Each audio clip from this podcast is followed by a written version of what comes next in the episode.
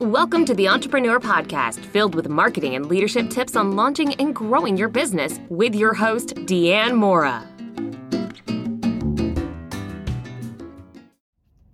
One of the biggest buzz phrases that you'll hear just about anyone presenting to a group of entrepreneurs is that you have to work on your business, not in your business. Well, let me break that down for you a little bit.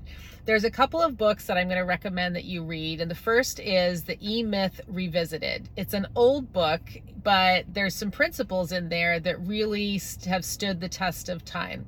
For example, even if you are a business of one, and hopefully you have a lot more people than that in your company now, but you need to have an org chart that has a the accountability, the responsibilities of every role on your team.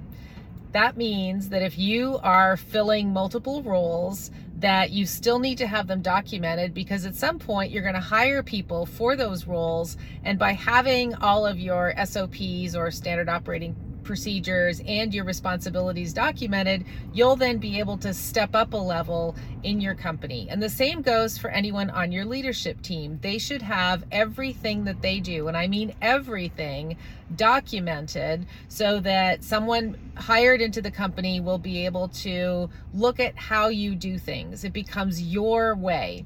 And this is actually um, very similar to the approach that you'll see in EOS or the Entrepreneurial Operating System, where they start with the accountability chart, which is a chart that lists all of the roles in your company, not titles, but actual roles, and they call them seats. And you may, as the senior leader, occupy more than one seat for a while, but the idea is as you scale to try to have more people come underneath you and fill those seats. And if similar to the eMyth Revisited, if you have everything documented in standard operating procedures, then your team will know how to do what you do the way that you want it done. It's really the only way that you're going to get yourself out of what the eMyth calls the technician role, which is the doer of your company.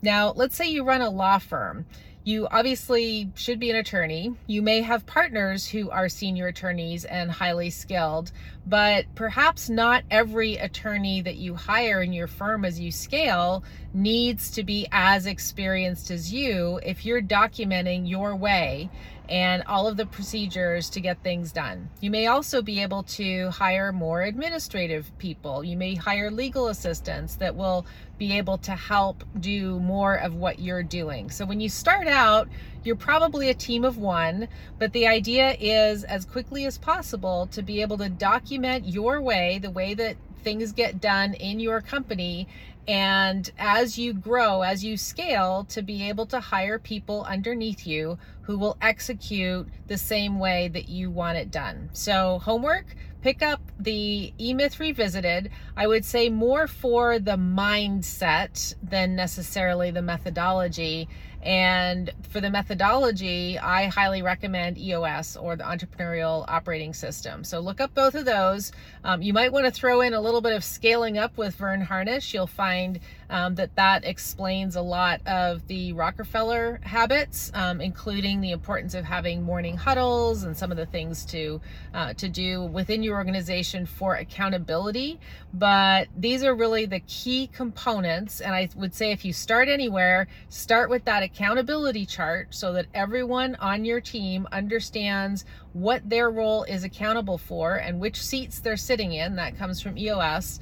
Um, and then your standard operating systems, your way of doing things. Make sure that you take the time to document those. And by documenting your processes, you are working on your business so that ultimately you'll be able to take a little bit more of a step back, not work in your business as much, eventually not at all, and then reach the ultimate point of being able to get an exit and sell your business so that you can move on to your next exciting venture.